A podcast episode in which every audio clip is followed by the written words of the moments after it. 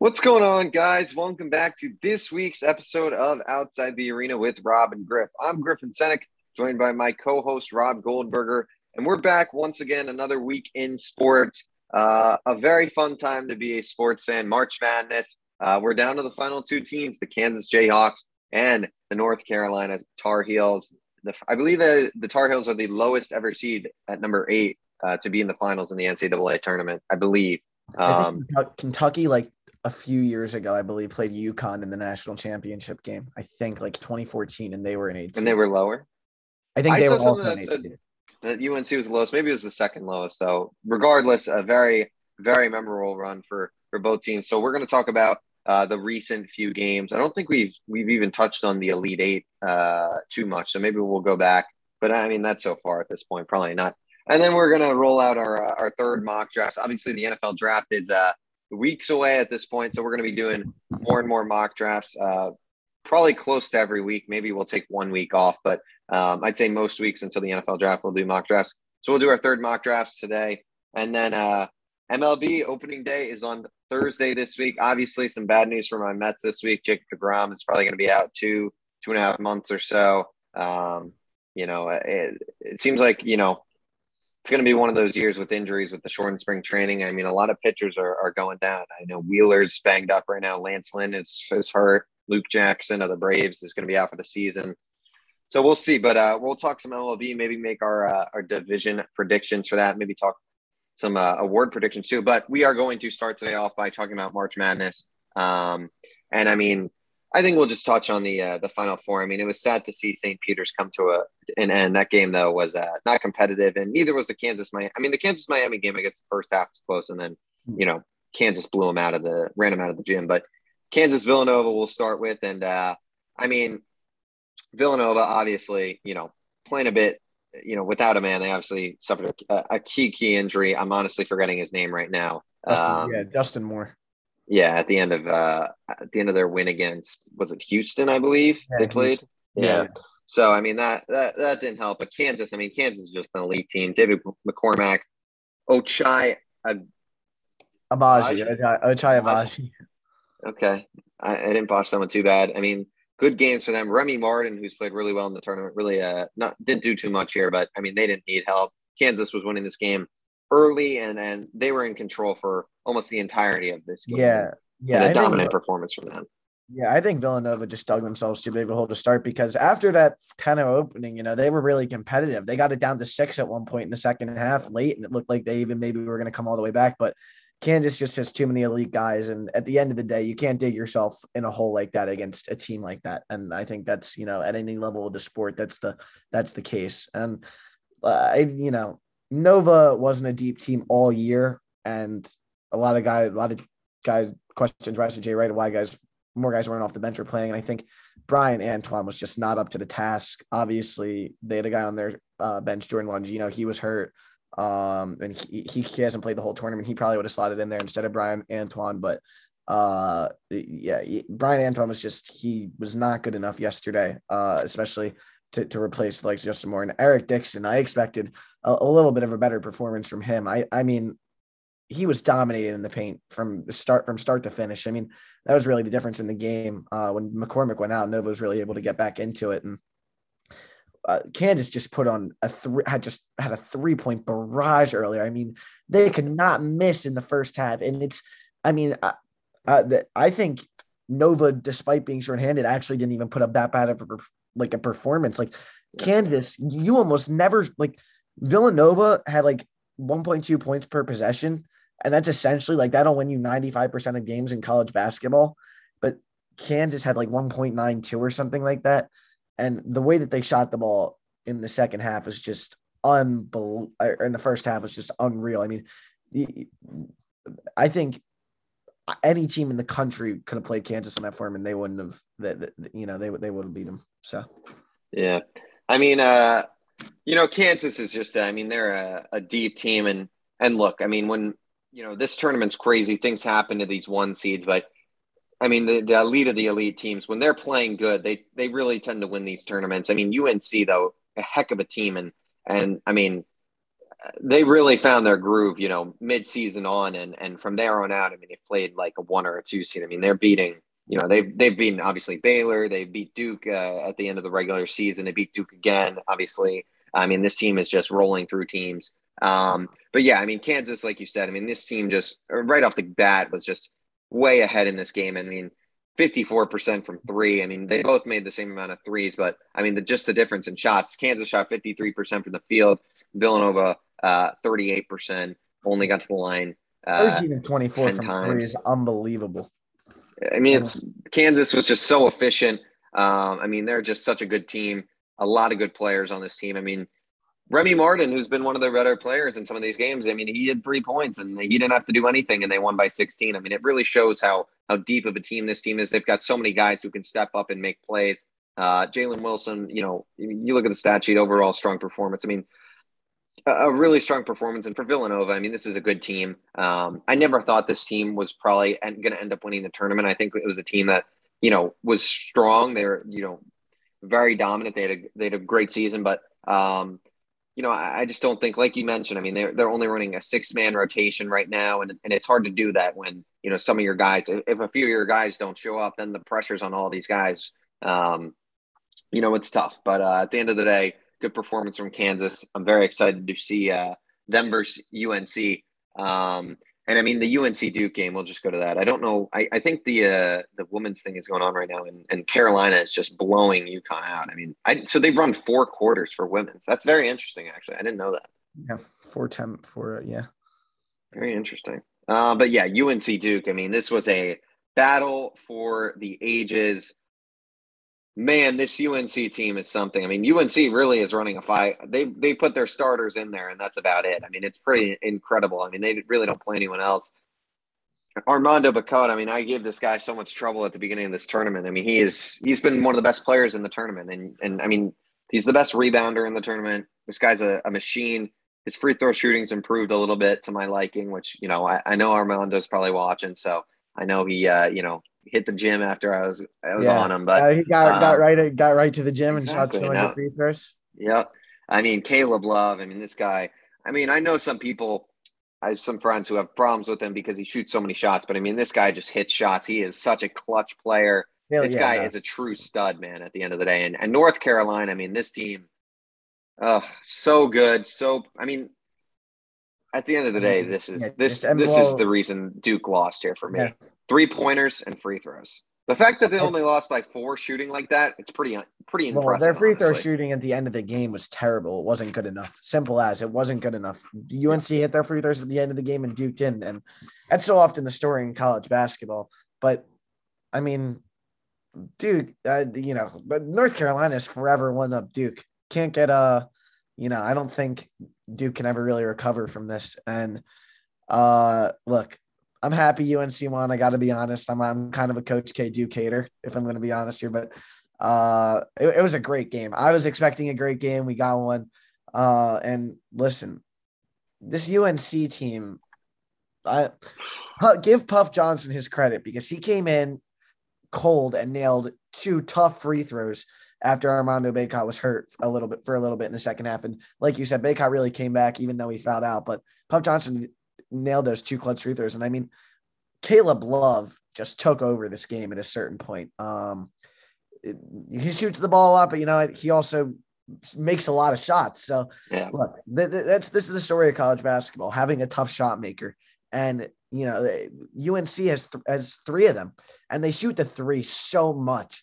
I mean, they just like rain threes. They don't care if they're missing them, and that's their philosophy. And if they'll they'll live by the three and die by the three. And I think like you said, the disparity in three point shooting was was was large. But yeah. listen, disappointing for Duke, but you know it's so hard to win with that many freshmen in the tournament. It really is. I mean, Paolo Banchero, I think was was probably the, the the most complete, the best player on the floor. Uh, but maybe besides Caleb Love, but definitely on the Duke side of the ball. And he just, you know, it's just so hard to win with freshmen in the tournament. Um, and look, they, the bigs got into foul trouble early. Armando Bacot, they really cannot deal with Armando Bacot early. I mean, he got both of those guys. You know, they had five fouls between them ten minutes into the game, um, and that was huge. Uh, and that's why, you know, you got a little more of an experience guy who's 20, 21 versus Mark Williams, who's, you know, 18, 19. Uh, that, that's sort of what can happen. I mean, but great win for UNC. I mean, I think we're going to get an all timer on Monday night. I mean, I think both these teams are well, obviously since the since the tournament since the, the championship game, both these teams are scorching hot. I mean, there's just a lot of NBA talent on the floor, but uh, uh, can, can we go with our predictions now? Are we? Uh, are we? I want to. I want to just touch on few, yeah, sure, sure, one sure. or two things, and then we can go into. I mean, this, like you said, I mean, this UNC team, and and, and that's the thing about Duke basketball. It's like these Duke teams often really have majority freshmen, and a good amount of years UNC too. But recently, I mean, UNC's had a few down years recently. Obviously, Duke last year too, but. I mean, Duke was always getting these top recruits that are just, you know, one and done. I mean, we've seen yeah, this so many years. Time, you, obviously, the, the Zion year, you had three freshmen. I mean, you have these guys, Tre Jones, who stayed a few years, Grayson Allen played a lot of years. So you have some of these guys that become staples of the program. But I mean, like you said, I mean, they've got, you know, you look at the list, I mean, Paolo, yeah, almost Paolo, Wendell Moore, AJ Griffin. I mean, these are all guys that are, you know, they're just fleeing after a year. So, um, you know, North Carolina, they've built, I mean, Brady Manek, this guy's gone through a full, you know, evolution. Uh, he's like a Pokemon throughout his college experience. I mean, it's pretty funny to see the, uh, Oklahoma before pictures and then where he's at now looking like. Uh, funny guy. I stumbled upon his TikTok actually today on my For You page. He's got some funny content on there. Um, check him out. But uh, I mean, he has been incredible in this tournament. Bacot, like you said, I mean, this guy's a stud. Leaky Black, such an elite defender. Caleb Love and, and RJ Davis are just, I mean, this this UNC team, and this is where it's so interesting. I mean, it's that starting five, as long as they're in the game, it's tough to beat them. But the thing is, I mean, Puff Johnson obviously came in and was huge, but we saw against that Baylor in that Baylor game. Once one of those five go out, it's a lot different of a team. You can start to kind of, you know, figure things out, get them in sticky situations. And Baylor almost really did. I mean, they came back from 25 down. They almost won that game. Well, I mean, there's, I mean, I mean Brady, man, I mean, there's a reason they came back down. No, though. but I, I, I understand, but that's what I'm saying. That's my point. Like once you, one of these five, these All five right. guys, I mean, if they're in there, it, it, everything's going good. But as soon as one of those guys goes out, it's a completely different situation. Obviously, they were able to hold down when Bacot was out, but um, I mean, it, that's I mean that's the key for Kansas. You just got to get them in foul trouble early because this team it's not one that likes to put a lot of guys in there. And I mean, none of these college teams in the tournament really do. But I mean, they really are, are, are intending to play their starters the entire time. Whereas Kansas, you know, they've got Remy Martin off the bench, they've got other guys. So, um, you know, with that, um, let me pull up the uh, UNC Kansas tomorrow night, nine twenty p.m. That's a frustrating start time on the East Coast, honestly. I wish it was a little earlier. Why couldn't they do 8 or, or 7.30 even? But uh, 9.20 start, North Carolina, Kansas. What do you think, Rob? Who do you got winning? I'm to go with Kansas Jayhawks here. Uh, I think they're the best team in the country. I think they've definitely had the easiest path, maybe in final in championship history to get to this game. I mean, who have they played? Villanova. Villanova, Creighton, Providence, Miami. I'm not really moved, but I'm still. That, that's a.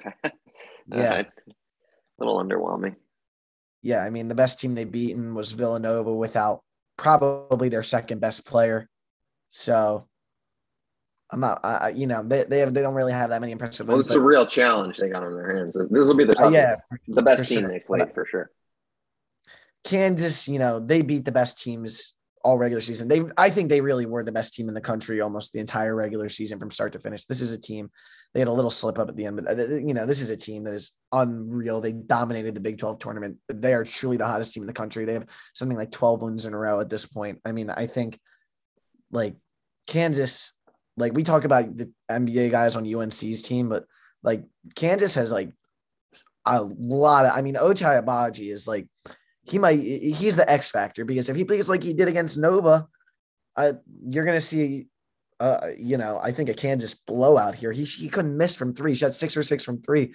You know, I think, uh, you know, I this is going to be a close game. I think both these teams are early. I think Kansas is just too good. I think they've been so consistent all year, and I think, you know, Kansas really's got to get this one because I don't know if you know this, Griff, but they have five pending level one violations about to be levied against them for the basketball program. So they're about to lose their postseason eligibility at some point in the near future. So I'm sure they're going to be going for this one pretty hard. Um, oh, so they're not going to be able to play in the tournament.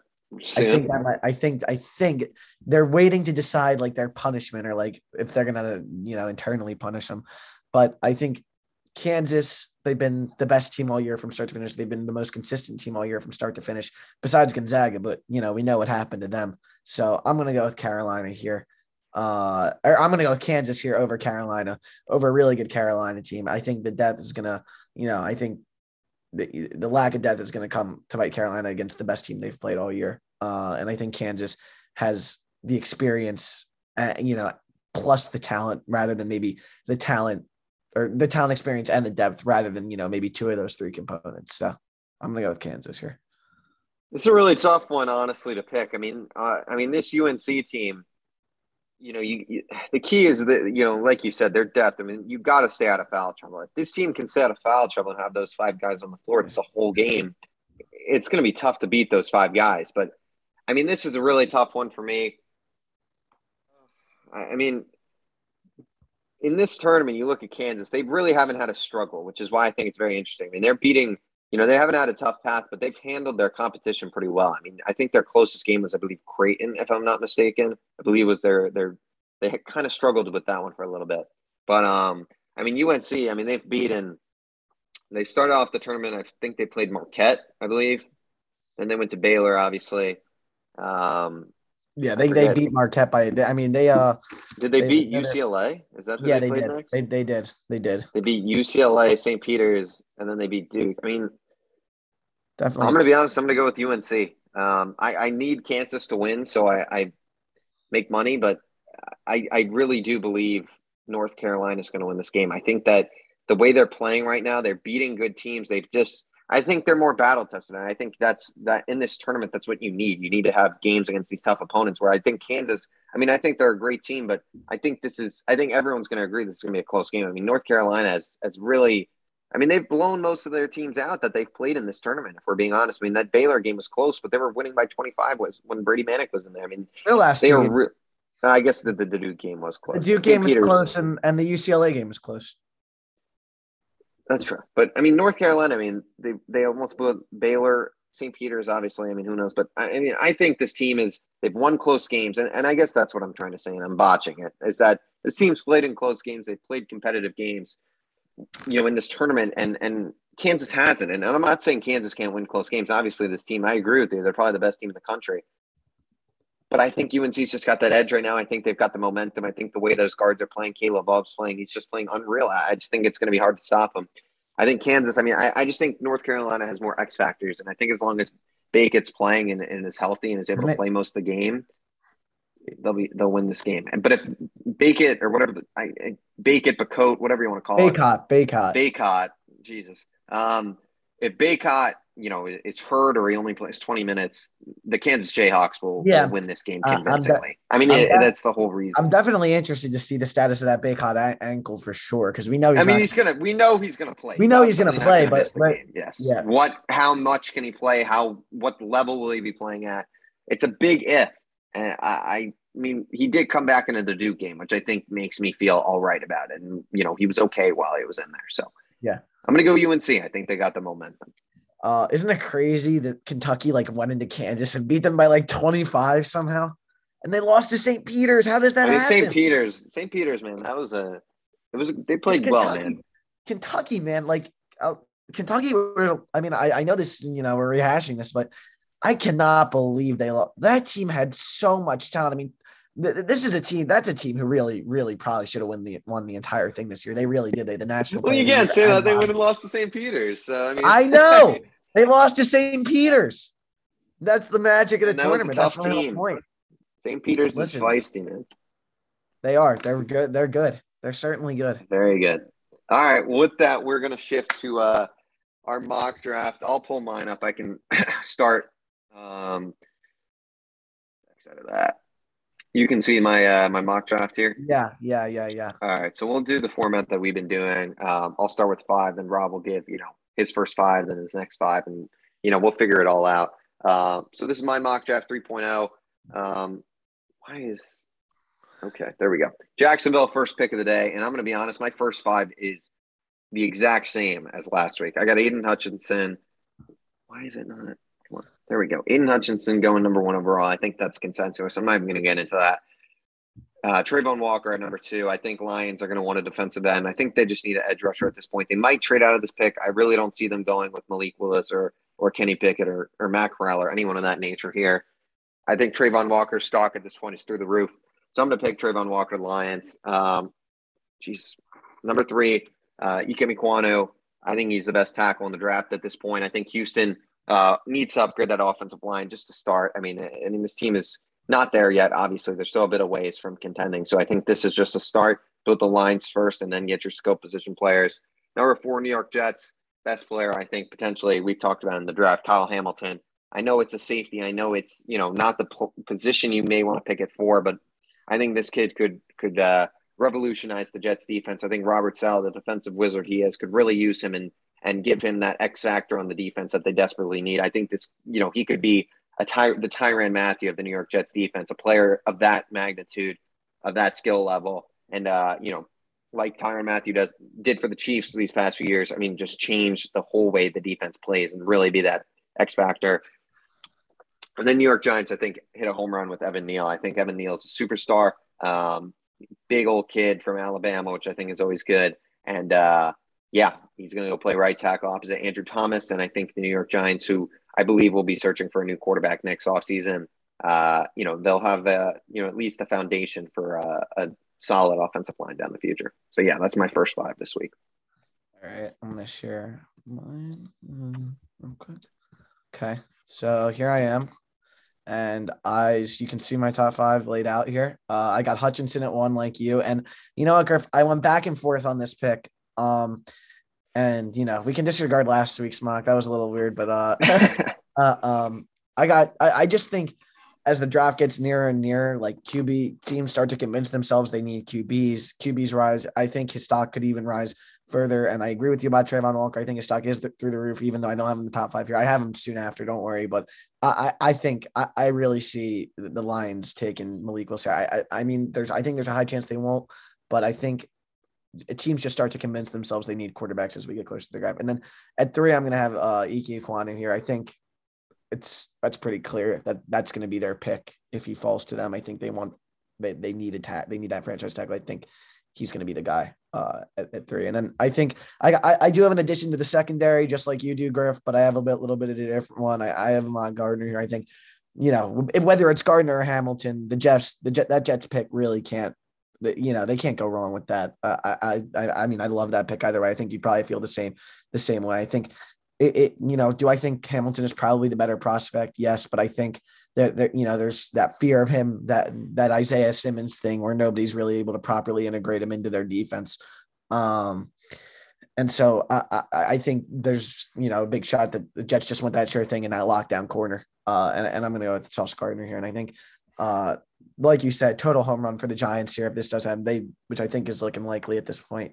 Uh, Evan Neal, uh, like you said, I like how you put it big guy from Alabama usually bodes well uh, in, in the NFL. Except for uh, Alex Leatherwood. That did not. Except for well. Alex. But he went Alex. way, way too high, way too yeah. high. Uh, but yeah, Evan Neal here uh, for me.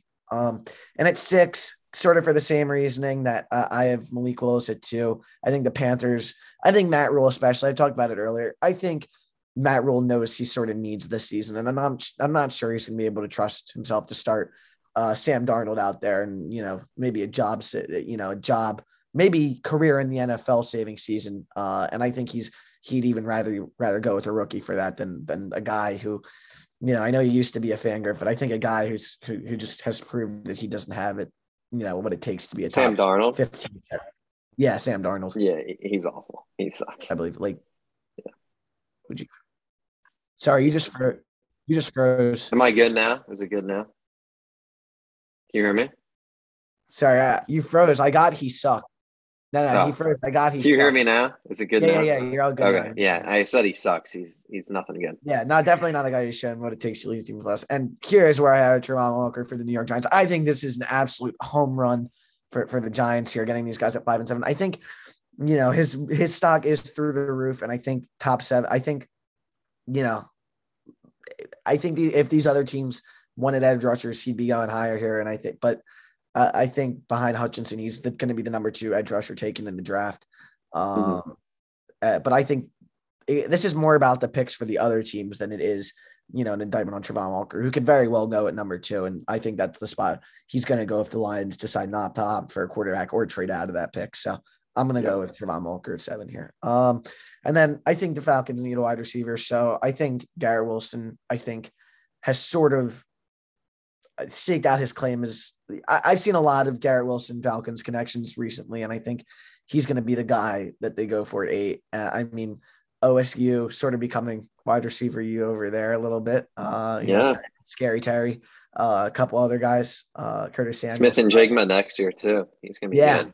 Yeah, yeah, he's a great 13 3 They got more too. They got 337 and three touchdowns in that Rose Bowl. That's pretty crazy. I'm scared for when they play Northwestern next year. That's gonna be it's gonna be a nightmare. oh man, yeah, Jesus. you your heart's gonna be torn. I mean, I'll. I mean, it's gonna be a blowout. Let's. We'll be honest here. Yeah, Northwestern's I mean, not gonna. Not gonna I was gonna say might have a better shot in basketball, but probably, probably not even. Uh, uh. So all right, we'll go with number nine. I think there's a good shot. See, I mean, I think the Seahawks are just going to try to rebuild, and I think they might just take what, what's probably what you know. I think they're going to try to build through the trenches here, and I think Charles Cross will be the guy at nine. I think you know, these three offensive tackles, none of them are getting out of the top 10. Such an important, I, I mean, I think it's such an important position. I like obviously, like I, I don't mean to state the obvious, but it's you know maybe the most second most important position in football.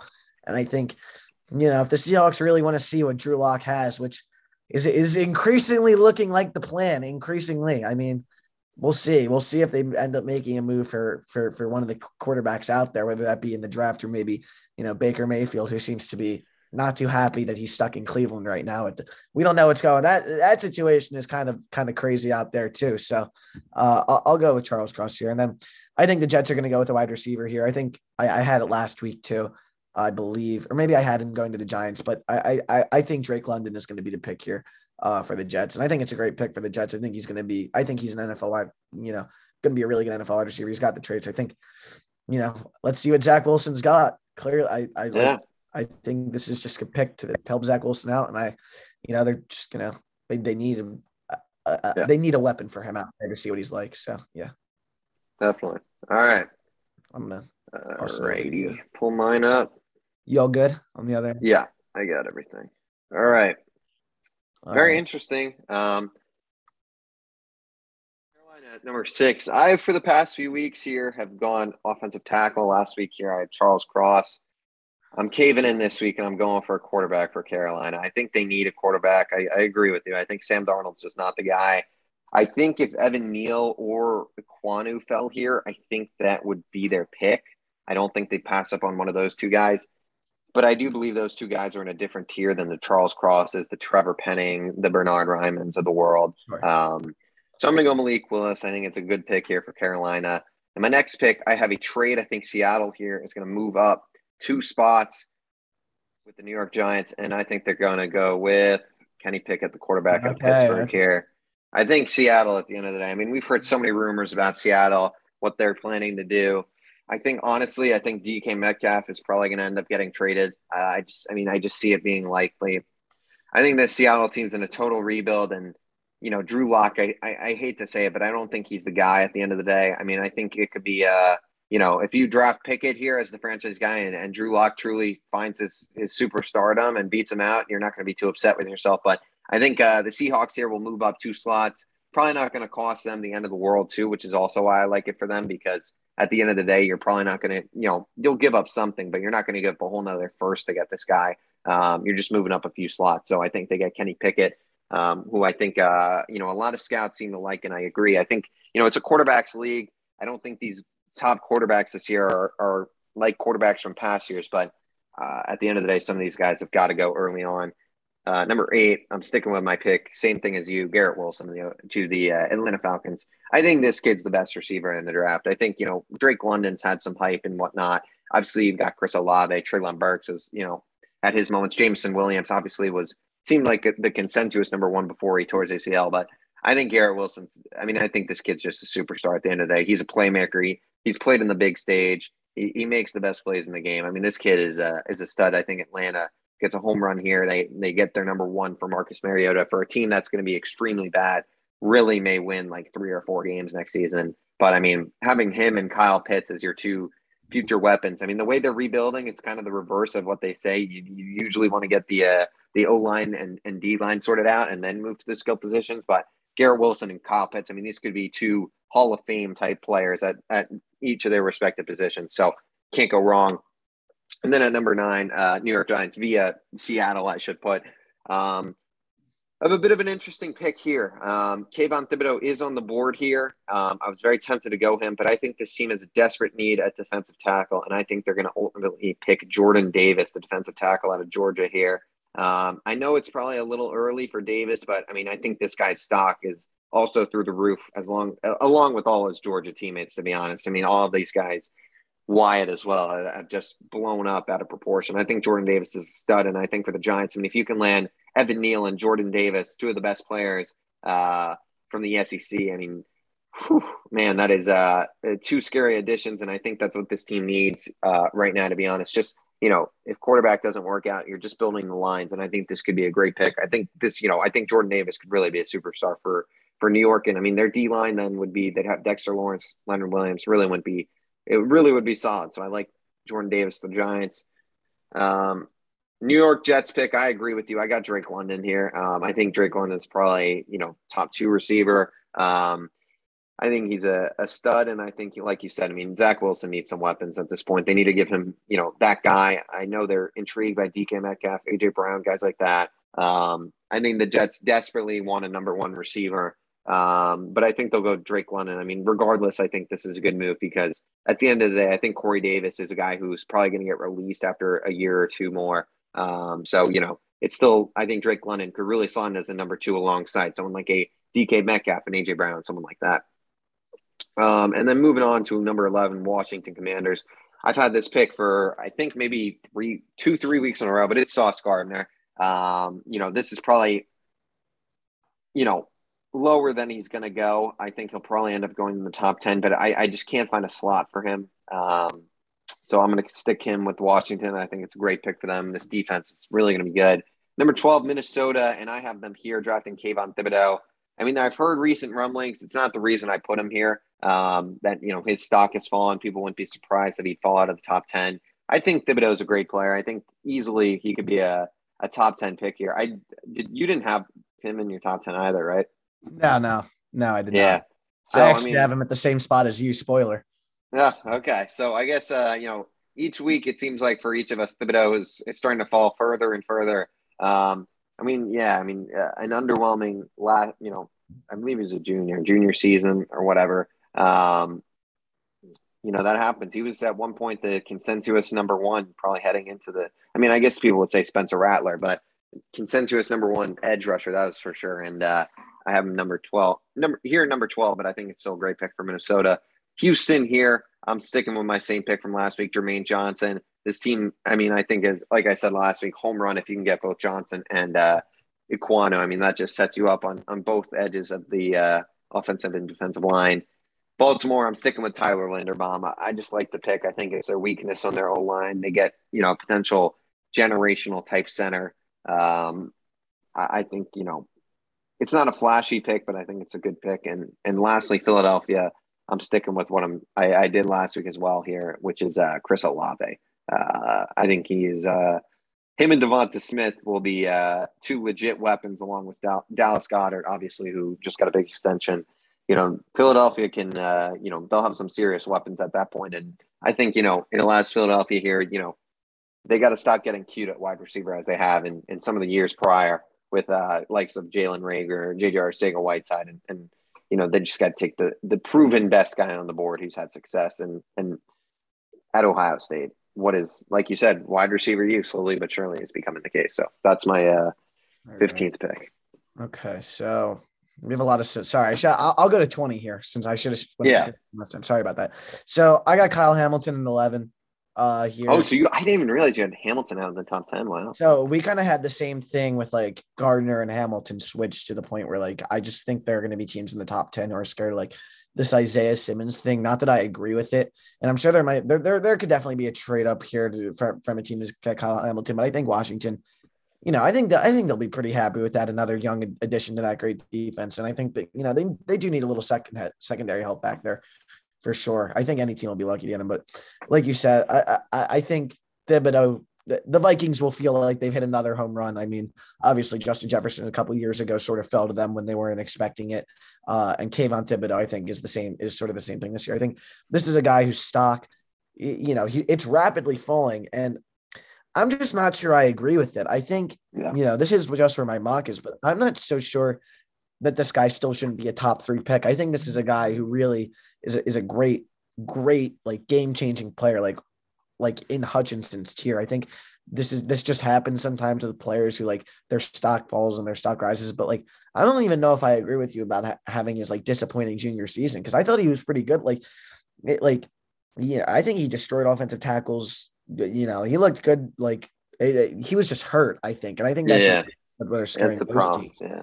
Uh, like I, but I think the Vikings are gonna they, they need an edge here, and I think they'll will be more than thrilled to come out with Kayvon Thibodeaux at 12. And then I think, like you said, I, I have Jermaine Johnson here too as well. I think this is almost really the perfect pick for the Texans, building like like you said, you want to build, I think, the best possible team that you can. They they, they have a quarterback to evaluate too. And you know, maybe they weren't expecting that to see, you know, Davis Mills developing into a serious quarterback prospect, you know, that they're that they may need to evaluate. And I think, you know, getting, like you said, building through the trenches with maybe a young quarterback is is the way that they're going to go to approach this. And they need an edge rusher. And if they don't go with one in the top five i think you know johnson or Thibodeaux, if they're there is going to be definitely the pick. And i have the baltimore ravens going for defense here. I have you know derek this Derek Stingley Jr. sort of seems like mid teens is going to end up being the landing spot for him at this point. You know, his draft stock fluctuated greatly. At one point, you know, you could even see him making as low as the early, you know, as low as the early 20s. But I think it sort of rebounded back to that, you know, high mid teen or low mid teens area. And I think Ravens need a corner. Uh, like they do need, you know, some offensive line help up there, but I think they need a corner as well. And I think this is another team that will be thrilled. I think Stingley, you know how I felt about Stingley throughout this whole process. I still think he's elite. I still think he's a shot, a case for CB1. And I think these are two teams, the Vikings and the Ravens, that are going to be thrilled with the guys that dropped them. And I, I agree with you here. I think don't overthink it. They need another wide receiver. I get, you know, going wide receiver three, uh, round one, three years in a row isn't great process. But, you know, man, I, I mean, Olave and, and DeVonta Smith could be something serious next year. I mean, if uh, I understand Jalen Hurts is throwing him the ball, but you know he's good enough to at least get the ball to him, unlike some other quarterbacks. I mean, I think you know, I think Olave and uh, Smith could cause a lot of problems. And like you said, don't overthink it. Uh, Olave is the best wide receiver, in my opinion, left on the board. He doesn't have that injury concern like Jameson Williams does. And I think, you know, he's been elite for years at wide receiver you like at this point. So yeah. Um, and then I'm gonna go with Devonte Wyatt actually, and I think he might be picked ahead of Jordan Davis here, just out of that fear that Jordan, as you can see, I have in my coming at the next pick. I think you know the Chargers and the Eagles will actually be happy with either of these guys. I think they both Chargers made a signing, like I mentioned on last week's podcast, but they still needed a, a you know interior defensive line help, uh, as do the Eagles greatly. They re-signed Fletcher Cox as well, but they still really need that, especially for the future. Uh, and I think, you know, the two Georgia interior defensive line guys have a shot to go with either of these picks. But as of right now, I think Devonte Wyatt's just going to be drafted ahead of him due to the fact that I think teams are a little scared off by the fact that Jordan Davis, you know, how much is Jordan Davis going to be allowed, you know, can be able to play? Because if this is, if this is a guy who could guarantee, you know, he's going to play every impact snap, this is a no doubt top five guy, but he's not. You know, he only played 340 some snaps compared to Devonte Wyatt. I think played like 600 plus. So I think you know it's a big difference, and I, I think that's the reason we'll go ahead and for you know Jordan Davis. I haven't gone to the Chargers. They'll be throughout. This guy's an elite prospect. Um, I, I think obviously the biggest question is just can he stay you know, can he stay on the field in important moments? Can he stay on the field for three downs? And I think that's the biggest question to be answered. And if he can, this guy's going to become one of the best defensive linemen in the league very, very quickly and makes that Chargers defense much, you know, even scarier than it already is. So, uh, you know, I think for sure. And then I got the New Orleans Saints taking Jameson Williams here. I think they need wide receiver help. I think they can wait a year, maybe, especially with Dennis. You know, I don't think they're really in win now mode, especially after, you know, really losing out on the Deshaun Watson sweepstakes. Uh, so I, am going to go Jameson Williams here. I think he's going to have time to recover and you know get back to his true form here, and I think it's going to be a perfect fit uh, in New Orleans there. And uh, you know he's a deep ball guy, and you know Jameis is there for two for two more years hypothetically. So even if he comes back you know, at the end of this year, I think you know you're going to be seeing a lot of uh, a lot of deep balls called. So I think this is going to be another pick. And then I think the Eagles are going to end up going with some secondary help. Uh, at end of the uh, with their last pick. I think that the free agency for maybe a corner to play opposite Slay. Obviously, I think they, they're, they're not going to end up bringing back Steve Nelson. I think, you know, Slay's even getting up there in age a little bit. I think Trent McDuffie is going to be, they're going to bank on him to be the cornerback of the future. And I think it's going to be a good pick. They haven't picked, you know, really prioritize that corner position uh, in the first round, eh, you know, in a while. So I think it'll be it'll be a good pick, and I'd be happy with it. And I think this is a guy who could even go in the top 15 with the way teams have been hyping up. I don't really, I wouldn't really understand any teams picking him over Derek Stingley Jr., but uh, I, I, could definitely see see it being possible. And I think the Steelers, this is another team that's going to be really happy that a prospect fell, fell to them. And I think Trevor Penning is going to be the pick uh, for the Pittsburgh Steelers at 20. I think they need a tackle. Uh, and looks like their plan truly uh, although I have some different plans. I think that the, the, the Pittsburgh Steelers are going to take Trevor Penning to draft a young quarterback or, or to take to, protect a young quarterback is what I'll say. Um, hmm. and, and little uh, trade up you got cooking. I, I little, little, maybe maybe cheeky little trade up later. We'll see. But uh, I, I got Trevor Penning here for right now. I think you know they're gonna, like I said, I, I mean, yeah, it's almost hard to evaluate these offensive tackles. You know, you take the best ones available. And, you know, I, I think Trevor Penning is is like the, the Steelers are not going to get one of those top, I think, five guys, five yeah. offensive tackles go past, you know, without leaving the first round without one of those five guys. So yeah, then I'll I'll toss it back over to you, Griff. All right. Um, we have a lot of similar uh type stuff. I mean, people think we uh we uh we collaborated talked about this before. We we did not. Um, number sixteen. Um, I agree with you. I think Philly's got to go for corner help, and I think you know Derek Stingley here would be a yeah, an absolute uh, delight for them to land Stingley and Olave. Uh, like you said, I mean Stingley, he's you know really since that freshman season, you know it's been downhill for him. He was you know like you said, considered a top three prospect or, or so uh, for a long time, and then this year it's just nothing that uh, you know, it hasn't been that kind to him. So 16th overall, I mean, still he's going to get a nice signing bonus, get get the money, but um, you know, we'll see if he can turn it around in in the NFL.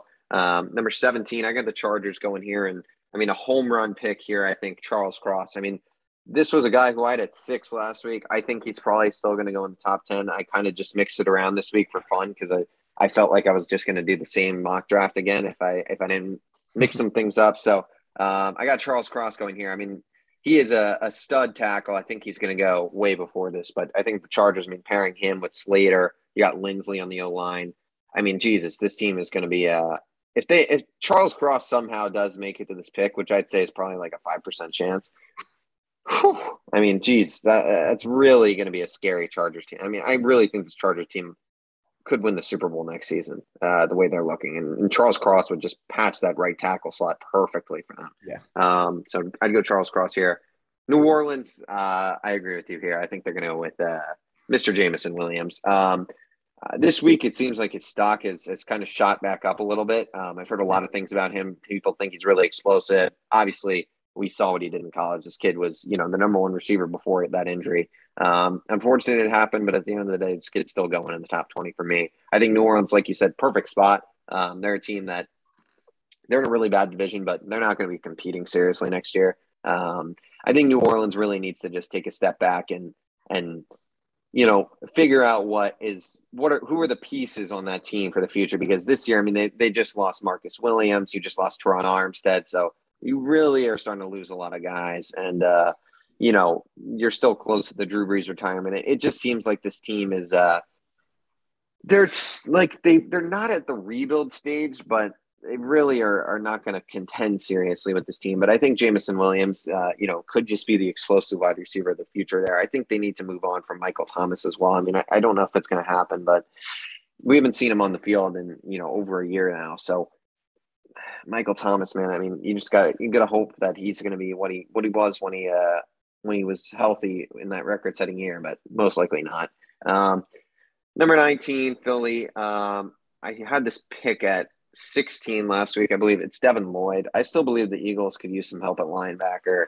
Um, I think Devin Lloyd's a, a pretty good player, so I think it's a good pick. And then number 20 here, I also do have Trevor Penning um, to protect a uh, young quarterback as well. Um, I think Trevor Penning is a, a very good young offensive tackle. Um, and uh, I can see the thing's lagging a little bit, but no, didn't mean to do that.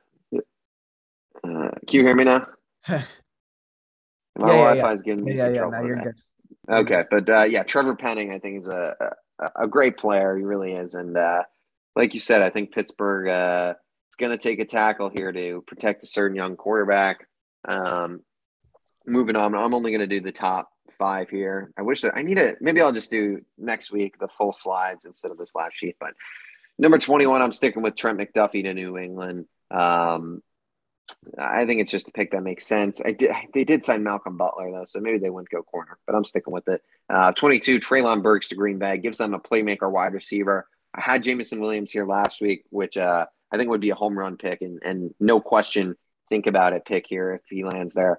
But uh, I'm going to go with uh, Treylon to Green Bay here. Uh, Kenyon Green to the Cardinals. They just need O line help still. Um, patch up the middle of that O line. 24, um, Devonte Wyatt. Like you said, you have him definitely higher than I do, but I think Devonte Wyatt probably will end up going higher. But I think if Dallas can can get him, that'd be amazing. 25, Buffalo, Andrew Booth Jr. gives them a guy uh, opposite Trey White. And then 26, I have the Pittsburgh Steelers trading up with the Tennessee Titans to select Matt Corral, uh, the quarterback of the Ole Miss, who I think is, uh, you know, there's talk that he could be the number one quarterback taken off the board theoretically. So he might be ending up in the top 10. Quarterbacks go quick. I, I mean, we might be really underestimating how how teams really need quarterbacks. But I got Matt Corral at 26. I think Pittsburgh. Uh, they, I think they'll go quarterback. I think they'll trade up here, and you know, I, I think you know, Mitch Trubisky's not the guy. I mean, he might be, he might be solid, but he's not going to win you a Super Bowl at this point.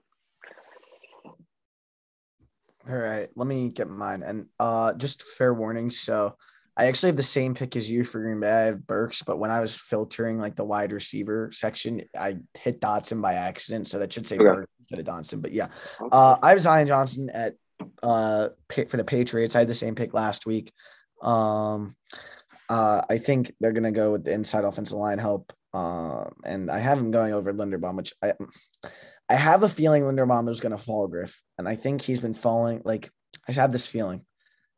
Uh, so I have Burks here instead of Dotson. Sorry, when I was filtering out the wide receivers, everybody. Sorry. So when you go to pick it, uh, I pick Burks, Dotson rather than Burks, but it should say uh, Burks there. Uh, and I think the Cardinals need secondary help. So uh, this is a guy who's been shooting up draft boards in recent weeks. Uh, Kaiir I think th- th- that's a division where you know the wide receivers are, you know, especially that Los Angeles Rams team is something scary. And I think the Rams, the, the Cardinals need to go defense here. I think they're going to load up for the future with, with the with the Kaiir Elam. And I think this is a home run pick, absolutely for the Dallas Cowboys. Uh, George Karlaftis, I think they need an edge rusher. Obviously, they were unable to bring back Randy Gregory after it really looked like they were going to be able to. And I mean, we don't know what happened there exactly, but sort of just snaked them for uh, Denver, I believe, at the last minute, right? Yeah, Denver. Um, yeah. Uh, so I'm going to go George Karlaftis here. Uh, and Andrew Booth, I think it, uh, I'm going to have Andrew Booth at 25 to the Bills. I think this is another team that, team that just needs a corner. And I think what you're seeing is corners are going to start to go fast towards the middle eight portion of this uh, at, at the end of the, this first round. Uh, you know, I, I it's so much, it's so fun. I feel like on a lot of contending teams, we sort of just say they're a corner away or this and that. I mean, obviously the Buffalo Bills, Trey White was hurt last year, but they've sort of been lacking, you know, that guy to play play across from. And I think Andrew Booth Jr. is going to be that guy. Uh, they've tried Levi Wallace in the past. That hasn't worked out too well. So yeah. Uh, and then I got the Titans going with Devin Lloyd here uh, for, from uh, Utah. And I think the, the Tennessee is almost really choreographed that they're taking a linebacker. Really, um, I, I believe, and I, I think like Devin Lloyd, if he if he's there, that is a complete home run for the Tennessee Titans. Uh, so yeah, in this drive, I'm silencing you. So, like I said, so a trade. There's a trade here. Uh, and I had the Pittsburgh Steelers trading into the slot. I know it says Tampa Bay Buccaneers. I can't really affect it otherwise. I'm sorry about that. But this is the Pittsburgh Steelers trading up into this first round. I'm not sure exactly what the compensation would be, but probably not too hefty as they'd just be trading back and sort of back into the end of the first round, probably a second rounder or something of the sorts uh, in a future draft. And I think I think Desmond Ridder is going to be the guy over Corral here, to be honest. Um, I think he by far is like from what I've seen, is the most pro ready guy. He's the most ready guy to step in day one and lead an offense. And I think that's what the Steelers are going to want. I think that's what Mike Tomlin wants. And I think, you know, this is, the, this is a classic contending move from the Buccaneers to sort of trade out of the first round, sort of maybe stockpile some, some future assets. Um, so the Green Bay Packers here, they're going to take, make, I, am just going to go to the end here if that's cool. Yeah, uh, yeah, you just go to the end. Yeah. Uh, I got the Green Bay Packers taking making sort of a risky pick here, and I'm going to take the other job out of Michigan. Obviously, a guy who would be going much higher if not for that brutal Achilles Achilles tear. But I think, you know, the Packers are gonna they need edge, and I think they're gonna be willing to wait for a guy who, if Ojabo sort of recovers from that injury and unlocks that upside that we saw in Michigan, this is a guy who can be in a loaded edge class, maybe the best edge rusher in that class. Um, and I think, you know, it's going to be really interesting to see how he recovers from a brutal injury. But Packers, I think this pick they're going to make. And I think we talked about it last week, but with one of these two picks, the Kansas City Chiefs absolutely have to take a, a wide receiver. And you, you said it last week, but Sky Moore seems to be one of those commonly linked names with them. Uh, and, and, you know, I, I think they're they're going to take either Watson, Dotson, Watson or Dotson or Sky Moore uh, and, and I think increasingly it looks like Sky is going to be that guy. And I had him last week in the edge of the first round. You questioned me a little bit, but Boye Mafe has been really getting some first round hype, especially in this 30 to 32 range. I think this is a loaded, I keep saying it, this is a loaded, loaded, loaded edge class. This is a guy who's complete upside, complete, complete upside. That's what teams really like about him. He has all the measurables of, you know, an elite pass rusher. He didn't quite put it all together at Minnesota, which is why we don't have him sort of at the top of this draft board. But I think he's a guy who's all about upside. And here, I think he's in reality going to go much higher. But I think the Cincinnati Bengals would be very satisfied. I think there's a probably a better chance he goes to the Patriots at 21, looking back at it. But I, I have got them taken uh, Tyler Linderbaum out of Iowa. I mean, I think this is obvious if he falls to them why this is the pick for the Cincinnati Bengals, even though they did, you know, dole out a lot of money in free agency to two two offensive linemen. I think this is gonna, you know, I think this is who's their center? Is it Trey Hopkins? Is that the guy they got? Or I, he can play any position on that interior line though. Well, I know they signed Cap Cappa, so he's not going to play on right the left side. But I think I'll look it up. I'll look right, it up. Need a yeah. I know they signed Cappa and La'el Collins. Ted Karras right now. Yeah, and Jackson Carman is their left guard. Have you ever heard of him? No. Ted Karras. I think an O lineman here could definitely be likely. Oh, they, I think they might have just signed him from New England. Karras, I think that might be right. I think the um, what's it called? The uh, their left guard though, right? Or Jackson Carman is a second round pick last year. So he probably will start. Probably. I think they'd still take Linderbaum if he's yeah. I think I'm not, I'm not disagreeing with their pick. I'm just wondering who yeah, yeah who yeah, they have right now.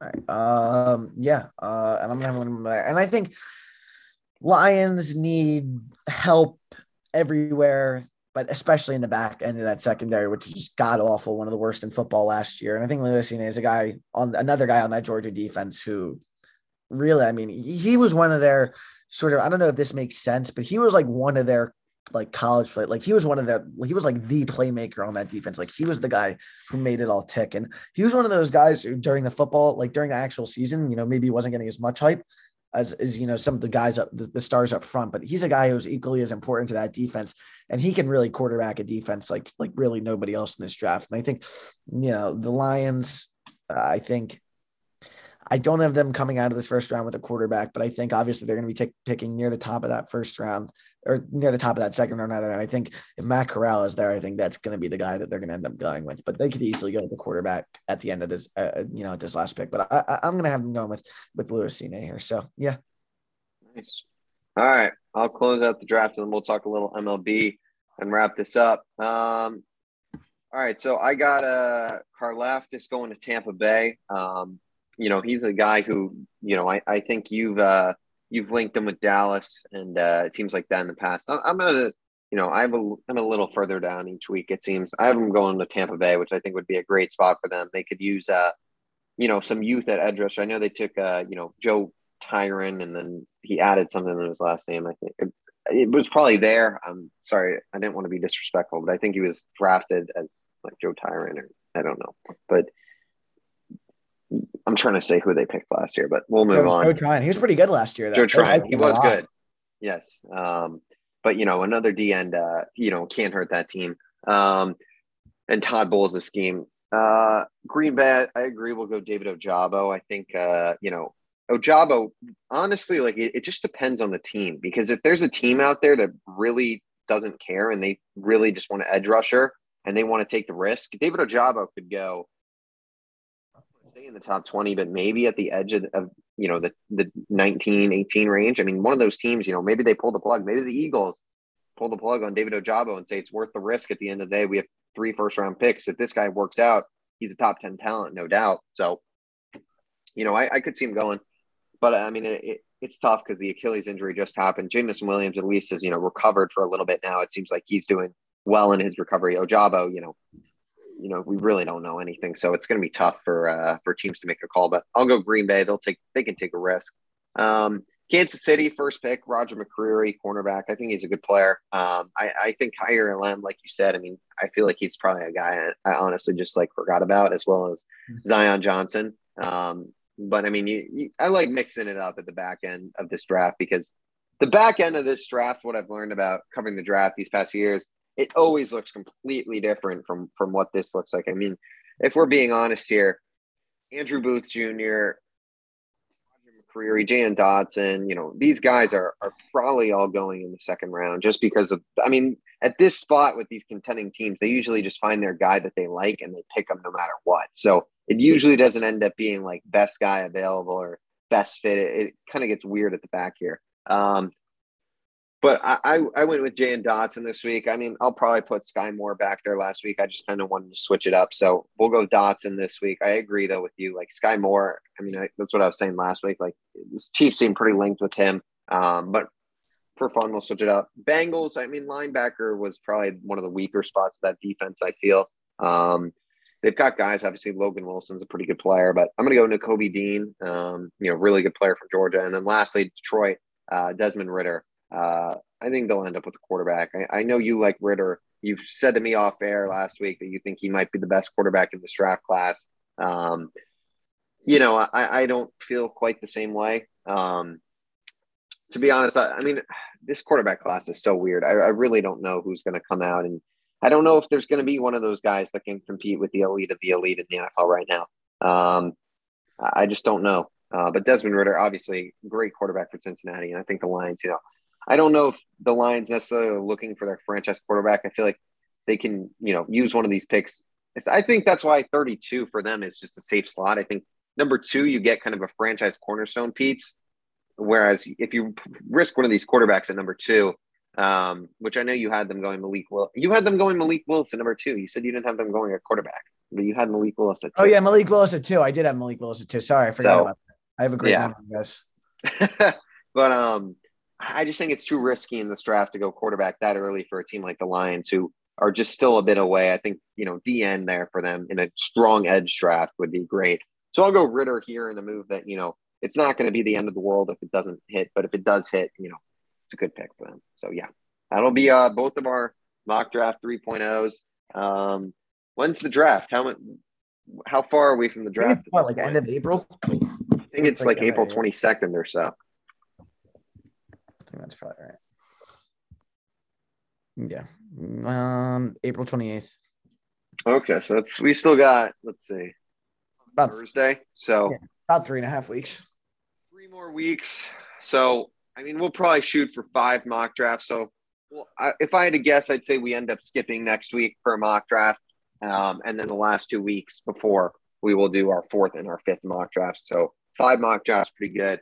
Um, maybe we'll see a little competition to see who can get the most right on our fifth one. Um, put some money in there. Why not? Um, All right. Well, with that, um, it's been an hour or so, but I do want to talk some MLB because we are both big MLB fans. So opening day starts on Thursday, so it'd be really uh, a shame if we didn't talk about the MLB yeah. here. Obviously, NBA playoffs start uh, in a week or two, so yeah, uh, you know, obviously March Madness, and uh, we got the draft. So I mean, there's so much great, stuff going on sports. right now. Yeah, great time it's, to It's very good sports, but obviously MLB opening day is coming up, and uh, with that, some predictions. Um, we're just gonna go division by division here. We haven't even th- I haven't even thought about this. This is straight yeah. off the dome. Um, mm-hmm. We haven't really prepared for this, so we'll start with the AL East. Um, who do you got as your division winner? You know, I, I, gotta say, I'm gonna go with the Toronto Blue Jays here. Um, listen, I, I know you you got the Rays and they're really strong. Um, but I, you know, I, I really like that team that that has been built down there, and I think Tampa Bay's good and all, but uh, I think this is the year where like you know you have Vladdy like like Vladdy was great last year, but I think this is going to be like runaway MVP Vladdy, even with Ohtani in that league. And I think like I, I just got the Blue Jays top in this division. I think I really love what they've built. Um, yeah. I'm just writing it down so we can keep track yeah, yeah, for, uh, for sure. all the playoffs and whatnot. I'm going to agree with you though. I think the Toronto Blue Jays right now are uh, the team to be in that division. Uh, obviously, I believe they missed the playoffs last year, but this team, yeah, I mean, with 92, so much, like 92 wins. Yeah, like I 90. this team is just so much talent. They've got now Matt Chapman, obviously, who I think Matt Chapman, uh, you know, his bat. Um, I think he's in a spot where he doesn't need to be the guy I think he needed to be in Oakland, if that makes sense. Where in Toronto, they've got guys like George Springer, Teoscar Hernandez, obviously Vladdy Guerrero, Bo Bichette, guys like that who, you know, obviously are, are the main, you know, offensive producers on that offense. So I think he's in a spot where if he can, you know, average necessarily for him, you know, it's never been his strong suit, but he's not necessarily there to hit for average. If he can just hit some some bombs and play some killer defense, that would be fantastic for them. And like you said, I think Vladdy is just, uh, I mean, a sensational player. I, I think George yeah. Springer will probably be healthier this year. He was really good when he was healthy for them. Um, just was a, a nightmare. Um, he couldn't stay on the field last year. And uh, I mean, their pitching rotation, they've got a lot of good guys. They got Ryu. Obviously, they signed Kevin Gausman, which I really like.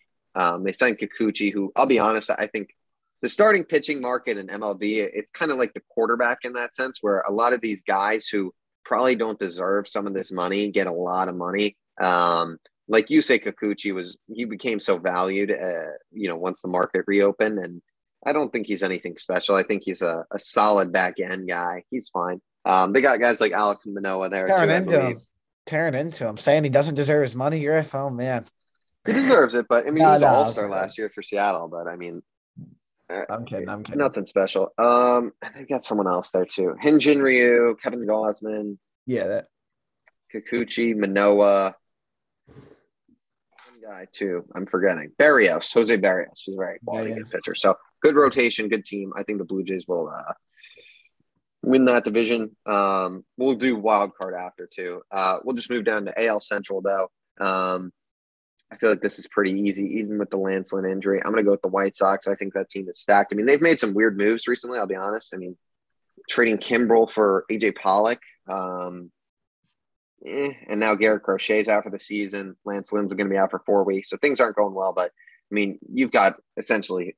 I mean, the Minnesota Twins, I guess, are attempting pick all of a sudden. I mean, they've got a, they had a really good offseason, but uh, no, I mean, Byron Buxton has been killing the ball. If Byron Buxton is on the field, which it's not going to happen, but if he has like 508 at bats, yeah, I mean, that, that guy could be the MVP. I know, but ima- just, I'm just saying, just imagine, just imagine with me, him he's and like, Correa like, together. Like, uh, you could almost call him the uh, the Jacob Degrom of center fielders. No, yeah. no, he's not quite that good. Not quite that good. Yeah, but I mean, he's killing it. I mean, he could be really good. But I'll go White Sox. I mean, I still think that lineup, uh, Luis Robert is going to have a good year. Um, that team is, is is the team to beat in that division. That's for sure. Yeah, I think that's obvious. I don't really think that much more needs to be said. Uh, but I guess uh, you know it's always good when you know we, we slam teams for trying not to compete. So a good for yeah. for trying to compete. I mean, yeah.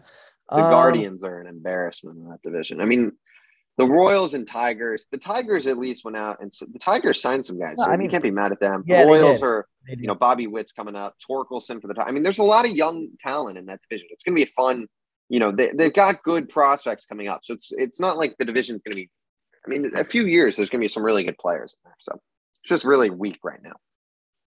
You know, uh, I, I I like the I with the I'll move to the AL West here. Uh, but yeah. like, you know, I like the Angels and all, and I like the Mariners, but I don't really see anyone dethroning the Astros for that NL West title or for that AL. Sorry, throwing it back 20 years. That not even 15 years. That ALS title. So, yeah, I'm gonna go with the Astros here for the same reason as always. I think, you know, Verlander back.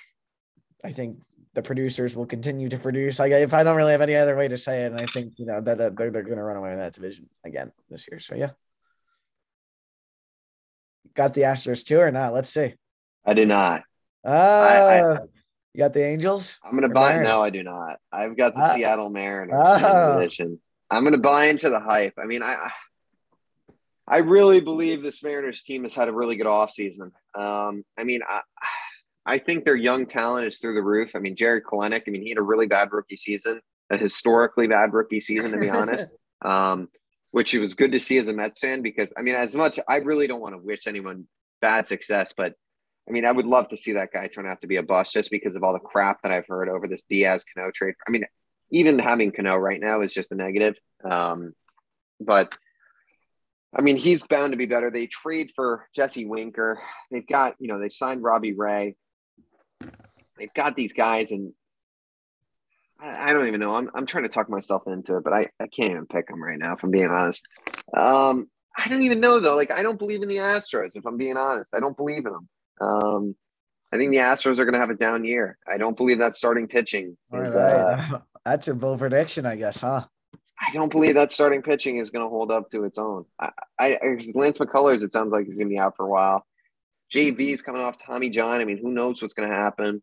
They've got a lot of young guys. I mean, that lineup's good. They've got a lot of talent, but I'm going to stick with the Mariners. Screw it. Why not? We'll have fun with it. And, uh, you know, it's crazy. The Los Angeles Angels, man. I mean, they are wasting some of the great in MLB's top 100, which I'm not saying they're the, the network's rankings are, are good or whatever. But the Los Angeles Angels have the two best players in baseball. If you have the two best players in baseball, you should be a World Series contender. And this team hasn't made the playoffs in. Mike Trout has made the playoffs one. I mean, it's disgusting.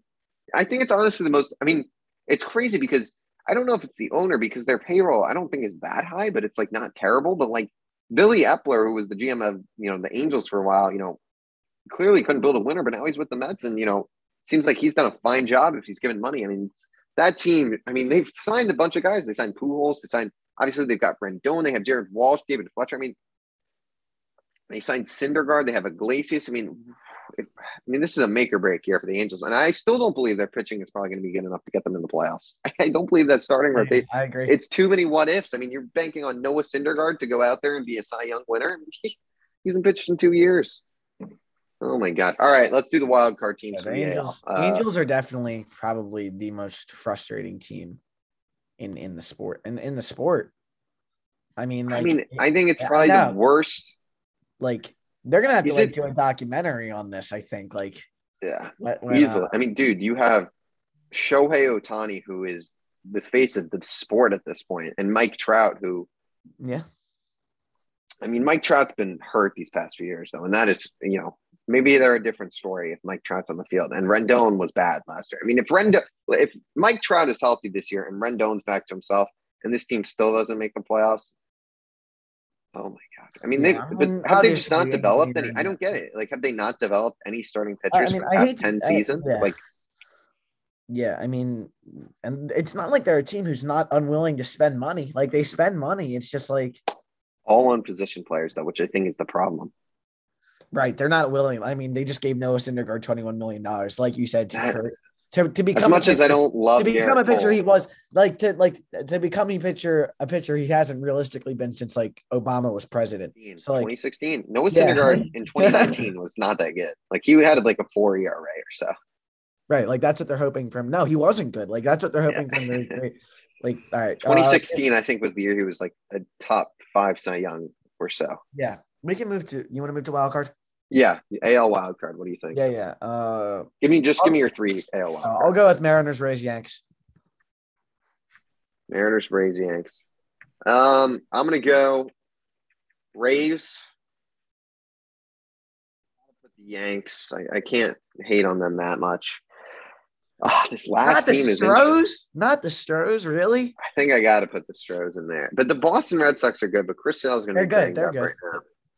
I'll go with the Astros. I think the uh, the AL is is kind of concrete for what's going to happen in terms of the playoffs. Um, all right, moving on to the NL East.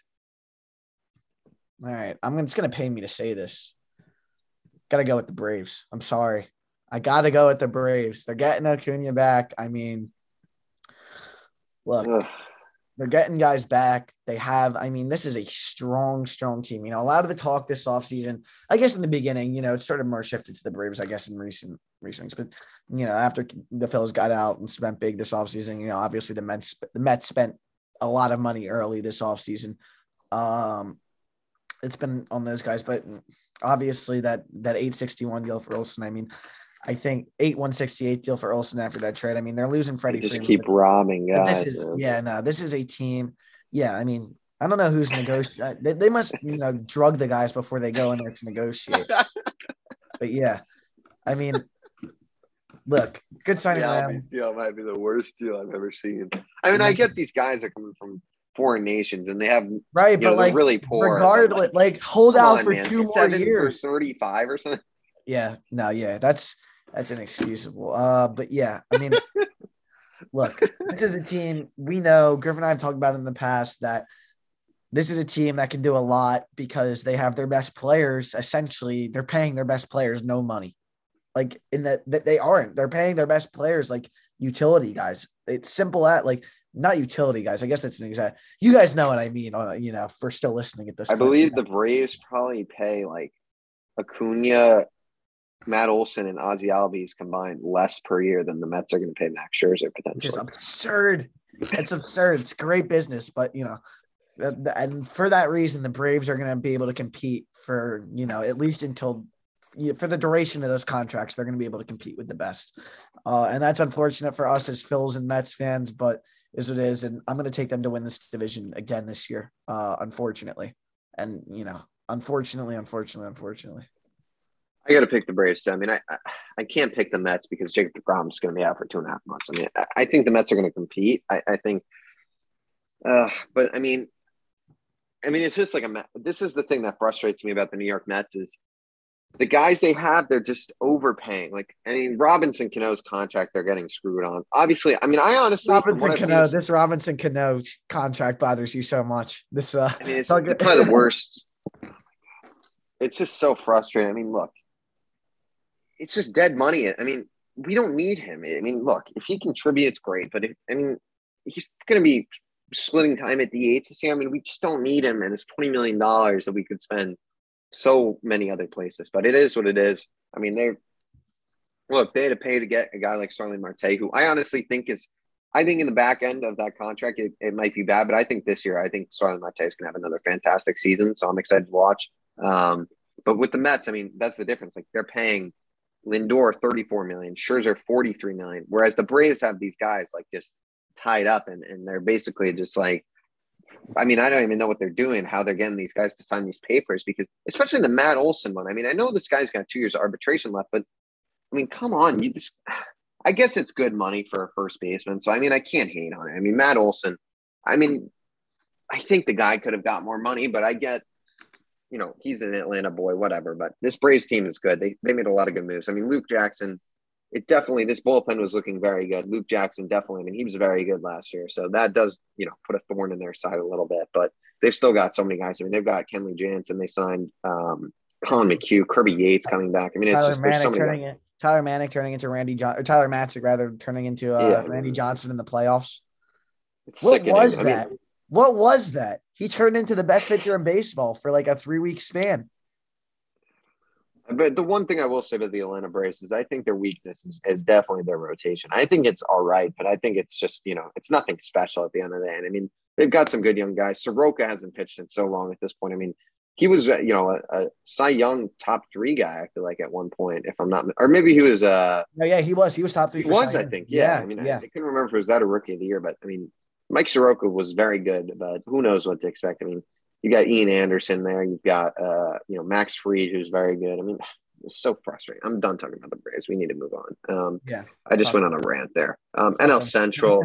Um, I mean, a two-team race here between the the Brewers and the Cardinals, and I feel like we'll both say who you know we think is going to win this division. I think we'll be. Uh, I'm going to go with the Cardinals here. Yeah, I'm I'm in agreement. Obviously, two team race here. Cubs have made some steps, you know, in the gesture that they want to compete sometime in the near future. That sort of that seems to sort of be like their current state. I think Seiya Suzuki might be really good though. I think he could be a five, superstar. you know, that that He's five ripping seven, the ball right now. that five seventy contract might end up looking like a steal for sure. Um, Yeah, but yeah, it's it's really good in Japan too. I mean, I don't know why these teams like just don't pay up on some of these Yeah. guys. And then, luckily for the other three teams in the division, and I guess two this year, we'll talk about. You just have two complete disasters at the bottom of this division who don't want to win. Like, let's call it what it is. Who don't want to win? These are teams. that are actively- here's the the weekly Pittsburgh Pirates. no, no, no. I'll tell you, like these are teams that don't want to win. Like the A's are actively trying to get to the thirtieth to like the lowest.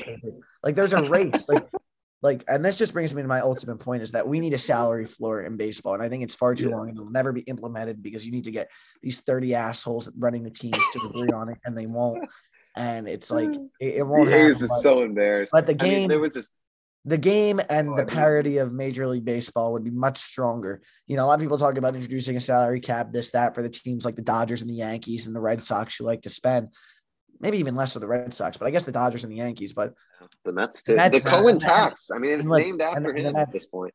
and, the Mets now, uh, in, in in you know recent months. But what, would really be far more beneficial for the game is a salary floor, and I think Yeah. that's definitely the uh, like you have three teams right now, four four teams who are trying to lose. Like, and it's not trying to lose in the sense that a team is trying to tank, because in the NBA you have a team Who are your four teams? The the Pirates, the Pirates, the Reds, A's, Guardians, A's.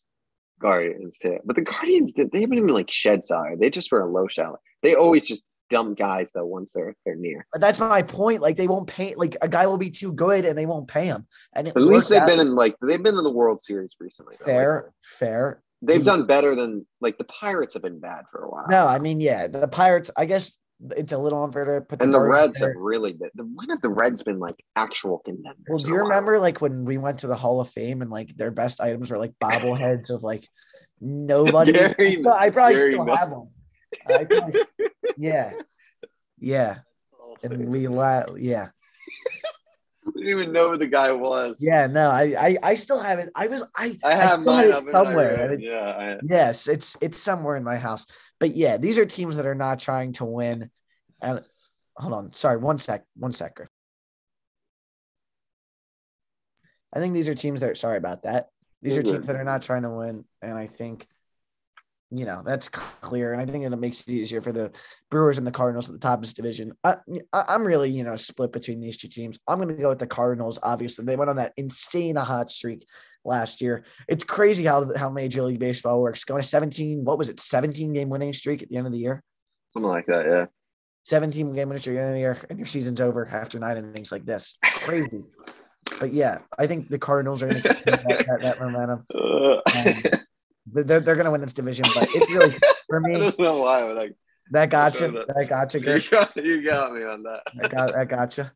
But yeah, Oh, I, man. I, I'll I think with it's the, also because it's 10 o'clock. I'm just like, yeah, no, definitely some, yeah. No, look, late night pod, you know, uh, good God. look, um, so yeah, I'll go with the Cardinals here, but definitely could see either of those two coming out on top. Yeah, good defensive team, and they've got. I mean, Flaherty's banged up. I mean, Flaherty's always banged up, but they got solid pitching and you know good guys in the bullpen. I mean, this is a long ass podcast. So uh, NL West. I mean, it's the Los Angeles Dodgers, uh, the World Series favorites. I mean, this team, one of the greatest lineups I've ever seen. Um, the rotation is uh, interesting. I mean, we'll see what happens with Trevor Bauer. They've obviously got Buehler, Urias, Kershaw, a very good rotation. The back end, though, I mean, they've got a lot of like depth. They've got like Heaney, Tyler Anderson, uh, you know, and they've got guys in the bullpen. Obviously, they traded for Kimbrel. They got Corey. No, Corey Knebel's Philly. Uh, they got Tommy Kahnle coming back mid-year, I believe. So, Dodgers will win the division. Um, I mean, do you even want to talk about them, or you just want to move on to the wild card teams? Uh, yeah, I mean, uh, it's it's it's clear who's going to win this division, in my opinion. So I'll go with the Dodgers. No, no Giants this, but maybe the Giants come back and Look, I think the Giants are going to be good again this year, but that who's competing with that Dodgers team? That's a fucking joke. I mean, I understand they lost in the playoffs. They won like what 103 games. No, no, they won like what 97 games last year and added Freddie Freeman. lose a lot though. Realistically, like Scherzer went out, They did, they Seager, they, lost yeah. Jansen, so they did lose. They But I mean, at the end of the day, I mean, Trea Turner is one of the best shortstops in baseball. Justin Turner's elite. Freddie Max Freeman, Muncy. Max Muncy. Cody Bellinger sucks though. Cody Bellinger is just straight garbage at this point. He had the clutchest hit of their season last year. To be fair, listen, we'll see. You got to feel for Cody Bellinger though. Both of these two guys who were MVP candidates. I mean, Yelich, yep. It's crazy, and that's why. At least Yelich got the money though. Yelich got the bag, bro. He did. Unfortunate for Cody Bellinger. I mean, it's crazy that I mean, look, you've heard a lot of things about this guy. Cody trying to- Bellinger literally has cost himself hundreds of millions of dollars. I you feel bad for him because it's like he doesn't even know what he did. You listen to these interviews, and he's just like, I don't know what happened. Like, I mental. It's all mental. It's crazy. It's such a crazy hard sport, man. It really is. All right, wild card teams. Uh, I mean, I I know we're both gonna have our teams in there, but who do you have for the NL wild card? You know, I'm between three teams. Four, I'm between four teams right now because I really want to get my guys in there. So I'm gonna go with the Mets. I'm gonna go with the Mets. I'm gonna go with the Phils just because I can't not put them in there. And that lineup I think might be a little too good. The to- cute little Phillies getting in finally. Hey Griff, when was the last time the Mets won the World Series? I mean, geez, we have I the same number. We've had this argument before. we do we do, but I mean ours we a little both more. got we both got dose. I was alive for mine. I was alive for mine. To be fair, I was, but I have better remembrance of the time my team was in the World Series and in the That's playoffs. fair. That's fair. I mean, it didn't result in anything. I mean, it didn't. Hey, we had 2015 was Matt, and we went in 2016. It's fair. 2019 was a fun year too. Like at least we've had So, some so, fun so, Griff, you're admitting that you liked the Wilpon era? years in there. I mean, look, 2015 was was a great year. I mean, the, the pitching was. Yeah. I mean, look, Phils and Mets have both been not great. Uh, We're, we're both in bad. We both have been in bad situations for a while now, but we're both hoping to get out of it this year. I mean, the Mets got in like it was a Mickey Mouse type. Like they just found their way. Like they want you want to Cespedes like carried that team, and the starting pitching was good too. Mickey Ma- yeah. Mickey Mouse Mets. the Mickey Mouse Mets. The yeah. But it was fun. uh, I had a fun time with it. But what's your last team? Uh, I'm, I'm torn between the Giants and the Brewers right now. What? But- no Padres? Oh yeah, the fucking Padres. God, how are the Phillies gonna get in? Oh man, I forgot about the goddamn Padres. They hired what's his name too. Bob Melvin. Yeah, Bob Melvin. Ah. All right.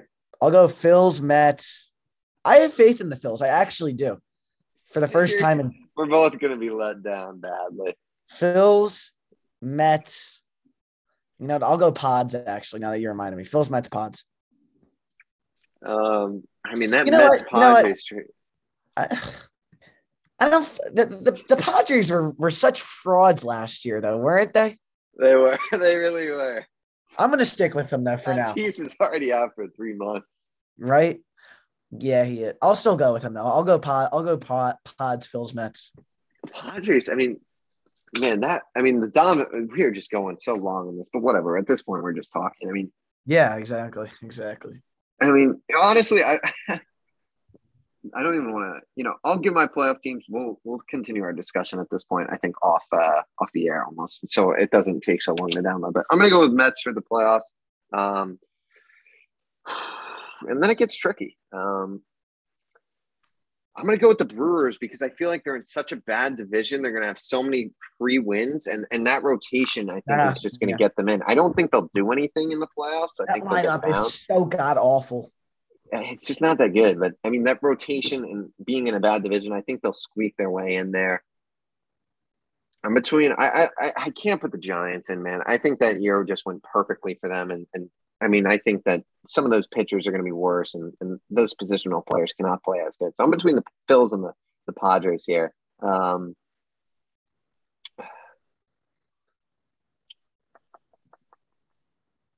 I'm going to go with the Phillies, honestly. All right. Um, all right. I think that lineup's really good. Um, I think their pitching is going to be okay. I think it'll be survivable. Um, I It's all about that the pot, bullpen. and Really it's all about that bullpen for the Phillies. you know, I'll I'll go with the Phillies, and you know, I think we'll end up talking about the Padres off air a little bit before, but uh, yeah. you know, I know no one's watching probably at this point, so um, we'll- Maybe our most we might have some loyal fans out there. super fans. I hope so, but um, you know, we'll we'll talk more MLB obviously next week with opening day coming up, and uh, yeah, I mean, we'll I'm gonna wrap this one up here so it doesn't go too long. Thank you guys so much for watching. Um, if you haven't already, please like, comment, and subscribe. Uh, follow us both on our social medias. Uh, that'll be in the description. Follow us on our podcast Instagram and Outside the Arena Podcast, Apple Podcast, and Spotify at Outside the Arena. And yeah, with that, thanks for watching, and uh, we'll see you all next week.